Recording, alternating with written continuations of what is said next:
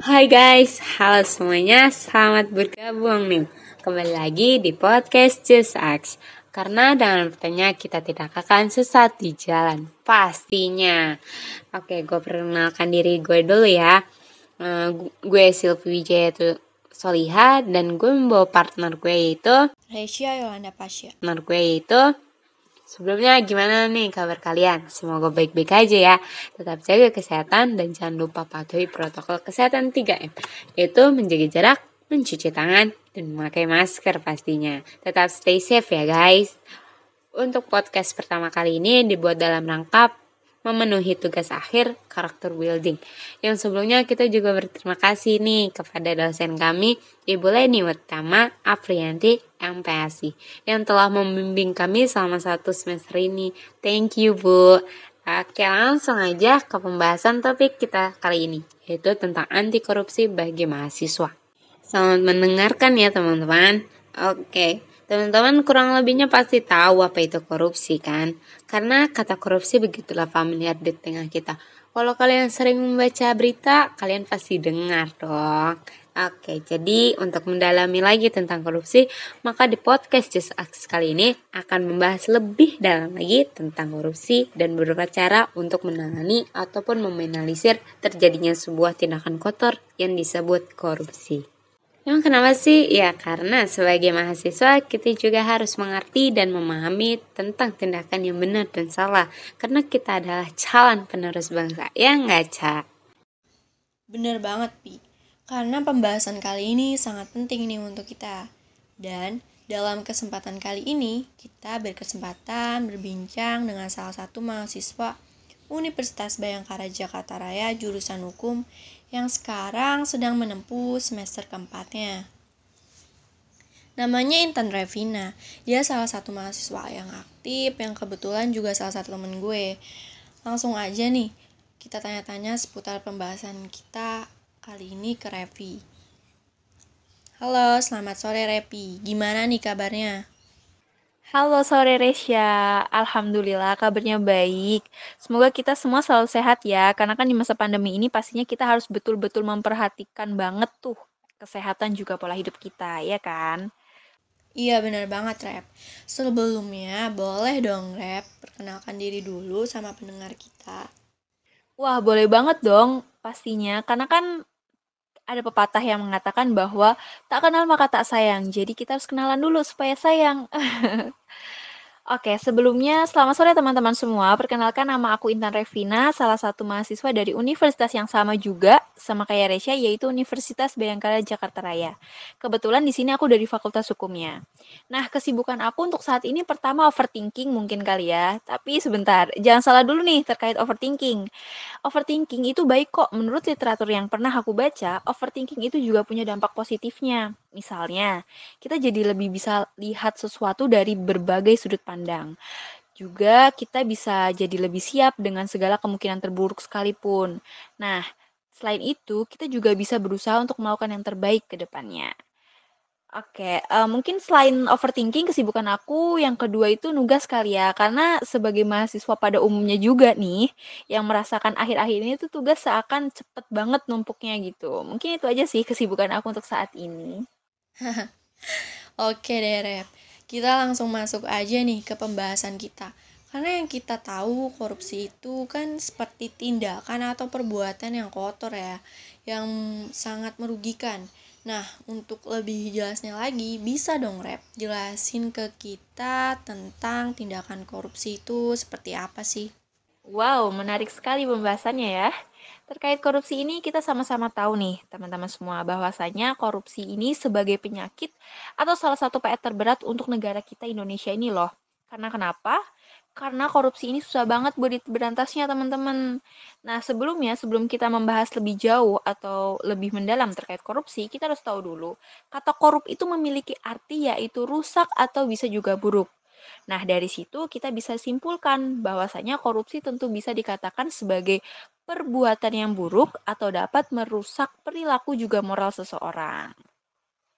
Kemudian, menurut Undang-Undang Nomor 31 Tahun 1999, Junto Undang-Undang Nomor 20 Tahun 2001 tentang pemberantasan tindak pidana korupsi menyatakan atau menyebutkan bahwasanya korupsi adalah tindakan melawan hukum dengan maksud memperkaya diri sendiri, orang lain, atau korupsi yang berakibat merugikan negara atau perekonomian negara. Nah, sedangkan menurut Black's Law Dictionary, korupsi itu adalah perbuatan yang dilakukan dengan maksud memberikan beberapa keuntungan yang bertentangan dengan tugas dan juga hak orang lain. Gitu. Nah, tindakan korupsi ini biasanya dilakukan oleh seorang pejabat atau seorang pemegang kekuasaan yang secara keliru menggunakan kekuasaannya untuk mendapatkan keuntungan biasanya itu uh, untuk dirinya sendiri atau juga untuk orang lain seperti keluarganya, kerabatnya, dan yang dilakukan itu bertentangan dengan tugas dan juga hak orang lain. Kurang lebih seperti itu sih gambaran terkait korupsi ini, Resya dan teman-teman semua. Baik, Rep. Lalu, apakah korupsi itu selalu berkaitan dengan uang? Nah, terkait pertanyaan apakah korupsi itu selalu berkaitan dengan uang, jawabannya adalah tidak sebatas itu, teman-teman. Kenapa? Karena korupsi itu terdiri dari beberapa jenis nih, seperti korupsi suap menyuap, penggelapan dalam jabatan, kemudian gratifikasi, korupsi pemerasan, korupsi dengan perbuatan curang, dan juga akibat benturan kepentingan dalam pengadaan. Nah, dari beberapa jenis korupsi itu, ada yang namanya korupsi gratifikasi, yang mana gratifikasi itu adalah tindakan pemberian hadiah yang diterima oleh pegawai negara ataupun penyelenggara negara. Nah, pemberian hadiah itu disertai dengan maksud atau tujuan tertentu. Gitu, teman-teman. Gratifikasi ini juga dapat berupa uang, barang, diskon, pinjaman tanpa bunga, tiket liburan, serta fasilitas-fasilitas lainnya. Jadi korupsi itu nggak selalu berkaitan dengan uang ya teman-teman semua. Wow, ternyata bukan hanya sekedar uang ya, tapi seperti yang Raffi jelasin tadi, bahwa kecurangan juga termasuk dalam korupsi. Nah, sebuah tindakan pastinya ada sebuah alasan atau faktornya nih. Lalu adakah faktor yang mendorong seseorang melakukan tindakan korupsi? Nah, kalau berbicara tentang faktor, tentunya pasti ada dong faktor yang mempengaruhi seorang pejabat melakukan tindakan korupsi ini. Karena menurut Robert Klitgard, korupsi akan terjadi apabila ada monopoli kekuatan oleh pimpinan ditambah dengan tingginya kekuasaan yang dimiliki seseorang tanpa adanya suatu pengawasan yang memadai dari aparat pengawas, teman-teman. Nah, faktor terjadinya suatu korupsi ini yang pertama itu adanya sifat atau kepribadian yang rakus. Kemudian yang kedua, karena kurang kuatnya akhlak dan juga moral dari orang yang melakukan korupsi. Karena apabila orang itu kuat akhlak dan juga moralnya, tentu dia akan menjauhi segala tindakan yang akan membawanya kepada perbuatan yang sangat merugikan masyarakat dan juga negara. Kemudian yang ketiga itu karena penghasilannya yang kurang memadai, kemudian ada juga karena meningkatnya kebutuhan hidup, kemudian tidak maunya sengsara dalam bekerja, dan yang terakhir itu karena kurangnya sikap keteladanan kepemimpinan. Nah, itu faktor-faktor yang menyebabkan seorang melakukan tindakan korupsi. Gitu, Resya dan juga teman-teman semua. Oke, kalau dilihat-lihat dari faktor-faktor yang sebelumnya udah dijelasin tadi kayaknya setiap orang mempunyai kemungkinan untuk melakukan tindakan korupsi ya. Yaps, betul sekali. Karena ada satu teori yang menyebutkan bahwasanya faktor penyebab korupsi adalah keserakahan, kesempatan, kebutuhan, dan pengungkapan. Tentunya keserakahan itu berpotensi dimiliki oleh setiap orang dan berkaitan dengan individu pelaku korupsi dong, teman-teman. Jadi di sini setiap orang bisa dan uh, berpotensi untuk melakukan korupsi gitu. Tapi jadi contoh ya, teman-teman. Kita sebagai mahasiswa dan sebagai generasi yang baik kita harus bisa mencegah hal-hal yang seperti itu. Setuju banget nih, Rep. Hal buruk seperti tidak sepertinya tidak patut untuk dicontoh ya. Lalu untuk dampaknya sendiri itu seperti apa? Wah, kalau berbicara dampak dari korupsi ini pastinya banyak banget dan meluas ya teman-teman semua. Jadi mungkin di sini aku hanya bahas beberapa aja terkait dampak dari tindakan korupsi ini. Salah satunya itu terhadap sosial dan fungsi pemerintahan. Terhadap aspek sosial, korupsi ini berdampak pada mahalnya harga jasa dan juga pelayanan publik. Dalam prakteknya, korupsi ini menciptakan ekonomi biaya tinggi yang berimbas pada mahalnya harga jasa dan juga pelayanan publik karena harga yang ditetapkan itu harus bisa menutupi kerugian pelaku ekonomi akibat penyelewengan yang mengarah ke tindak korupsi. Kemudian pada kemiskinan, tentunya korupsi ini sangat berdampak karena dengan adanya tindakan korupsi, maka pendanaan dan juga pendataan akan melemah. Akibat korupsi tersebut, tentunya permasalahan kemiskinan akan membuat masyarakat sulit mendapatkan akses ke lapangan kerja yang disebabkan oleh latar belakang pendidikannya gitu. Nah, Terkait dengan fungsi pemerintahan ini, tentunya korupsi sangatlah berdampak. Karena kenapa? Karena korupsi dapat menghambat peran negara dalam pengaturan alokasi. Kemudian, korupsi juga bisa menghambat negara melakukan pemerataan terkait akses dan aset. Tidak hanya itu, korupsi juga menyebabkan lemahnya peran pemerintah dalam menjaga stabilitas ekonomi dan juga politik. Itu sih menurut aku teman-teman yang paling dirasa dampaknya. Oke, oke. Sebagai mahasiswa dan generasi muda, pastinya kita sangat rentan nih terpengaruh oleh hal-hal negatif. Lalu, apakah ada cara untuk meminimalisir terjadinya tindakan korupsi terutama di kalangan anak muda seperti kita para mahasiswa? Tentunya ada dong, karena kenapa?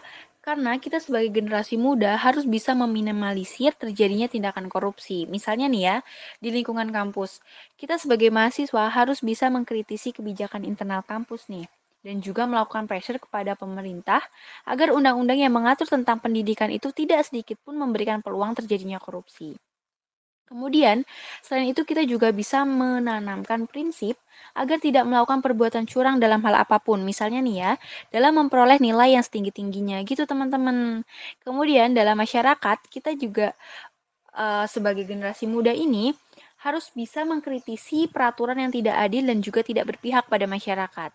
Selain itu, kita juga dapat berperan sebagai kontrol terhadap kebijakan pemerintah, karena kan kadang e, pemerintah itu mengeluarkan kebijakan yang hanya berpihak pada golongan tertentu. Gitu, teman-teman.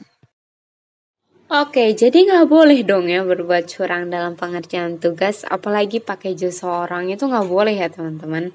Lalu ada yang na namanya gerakan anti korupsi nih. Kalau menurut Revi, seperti apa peranan mahasiswa dalam gerakan anti korupsi tersebut? Wah, menurut aku sendiri, peran mahasiswa dalam gerakan anti korupsi itu sangatlah penting. Kenapa? Karena terkadang itu masyarakat awam menggantungkan keadilannya pada kita yang mengemban pendidikan di perguruan tinggi negeri.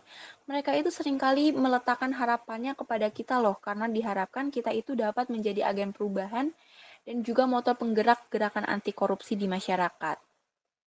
Karena tidak bisa dipungkiri juga mahasiswa itu memiliki peranan yang sangat penting dan hal itu bisa kita lihat atau kembali kita putar memori ingatan kita pada peristiwa lahirnya Orde Baru, kemudian juga peristiwa reformasi tahun 1998. Berdasarkan peristiwa-peristiwa tersebut, tentunya mahasiswa tampil paling depan karena sebagai motor penggerak dengan berbagai gagasan, semangat dan juga idealisme yang dimilikinya. Gitu sih teman-teman kalau menurut aku. Tampil di depan ya, oke siap. Selanjutnya nih Ref, tentang bagaimana upaya pemerintah dalam menangani tindakan korupsi dan lembaga-lembaga apa saja yang menangani tindakan korupsi tersebut. Dalam hal ini, tentunya pemerintah harus melakukan upaya pencegahan, penindakan, dan juga upaya edukasi teman-teman gitu. Di mana upaya pencegahan tersebut dilakukan dengan berdasarkan nilai-nilai yang terkandung dalam Pancasila. Kemudian mengenai upaya penindakan, dalam hal ini pemerintah haruslah tegas.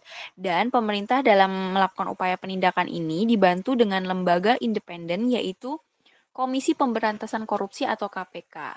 Kemudian yang terakhir eh, terkait upaya edukasi ini upaya edukasi ini diimplementasikan melalui proses pendidikan. Gitu teman-teman.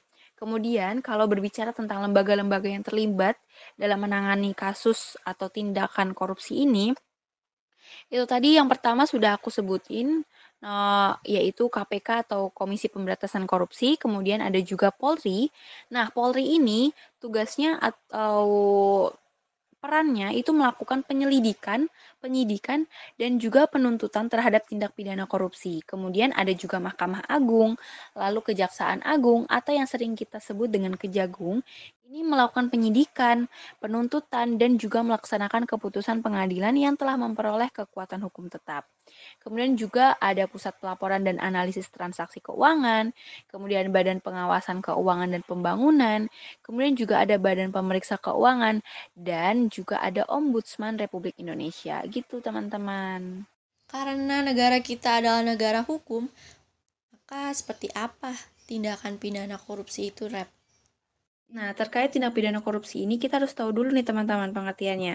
Di mana tindak pidana korupsi itu merupakan suatu perbuatan melawan hukum yang dilakukan dengan sengaja ataupun tidak dengan sengaja oleh seseorang maupun secara bersama-sama.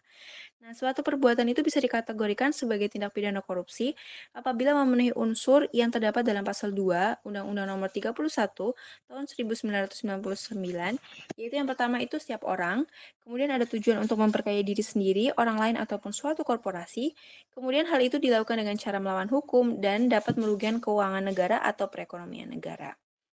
Nah, Kemudian juga berdasarkan pasal 3 dalam undang-undang yang sama juga dapat ditarik kesimpulan terkait unsur-unsurnya yaitu yang pertama adanya setiap or adanya adanya orang atau bisa dikatakan sebagai setiap orang yang bertujuan untuk memperkaya diri sendiri atau suatu korporasi atau juga orang lain dengan cara menyalahgunakan kewenangan, kesempatan atau sarana yang ada padanya karena jabatan atau kedudukan sehingga hal itu dapat menimbulkan kerugian negara atau perekonomian negara gitu. Nah, pelaku tindak pidana korupsi ini bisa dilakukan oleh orang perseorangan, korporasi maupun pegawai negeri gitu. Menurut Repi, apakah upaya pemerintah dalam menangani tindakan korupsi di Indonesia sudah berjalan dengan baik? Kalau menurut aku pribadi, pemerintah itu belum maksimal dalam melakukan atau menangani kasus tindak pidana korupsi di Indonesia. Karena kenapa? Karena bisa dilihat masih sering kali terjadi banyak sekali kasus korupsi yang terus berulang-ulang di setiap tahunnya. Hal tersebut tentunya dapat disimpulkan bahwasanya pemerintah itu belum maksimal dalam menerapkan peraturan dan juga sanksi terhadap pelaku-pelaku tindak pidana korupsi di Indonesia. Terakhir nih, ada nggak pesan-pesan untuk sesama mahasiswa sesuai topik yang tadi kita sudah bahas? Hmm, kalau pesan, aku punya satu pesan untuk semua mahasiswa yang mana sebagai generasi muda penerus bangsa dan melahirkan pemikiran-pemikiran kritis. Pesan aku itu uh, kita sebagai mahasiswa harus bisa mengerti dan paham betul terkait apa sih dan bagaimana yang dimaksud dengan tindakan korupsi itu. Karena dengan kita mengetahuinya, maka kita dapat mencegah adanya suatu perbuatan atau mendeteksi suatu perbuatan yang mengarah kepada tindak pidana korupsi sehingga kita bisa melaporkan dan kita tidak tinggal diam aja gitu. Itu aja sih pesan dari aku untuk kita semua sebagai mahasiswa. Betul banget, kita juga harus paham apa itu anti korupsi bagi mahasiswa dan memilih jalan yang benar dalam bertindak karena untuk masa depan bangsa juga kan. Dan agar kita tidak tersesat seperti mereka yang melakukan hal kotor seperti korupsi, janganlah kita komen-komen yang negatif yang bisa merusak kotak bangsa juga bisa. Apalagi di zaman sekarang yang selalu memainkan gadget yang tidak tahu di luar sana seperti apa karena mereka terlalu sibuk dengan dunianya sendiri seperti bermain game online ya kan atau bermain sosial media yang akan merusak generasi selanjutnya. Makanya yang terpenting adalah kita introspeksi diri dulu, apa kita juga sudah benar dalam bertindak dan lakukanlah sesuatu yang hal positif juga. Jangan lupa itu, guys. Oke deh, sayang sekali kita hanya bisa sampai di sini ya. Terima kasih untuk Repi sudah menyempatkan waktunya untuk berbagi ilmunya dan ikut bergabung dalam podcast Just Ask kali ini. Wah, iya terima kasih kembali Resya dan juga teman-teman semua yang sudah mendengarkan. Semoga pembahasan kali ini bisa sama-sama mengedukasi kita semua ya, karena di sini kita sama-sama belajar, menambah pengetahuan dan juga pemahaman. Sekali lagi terima kasih semuanya.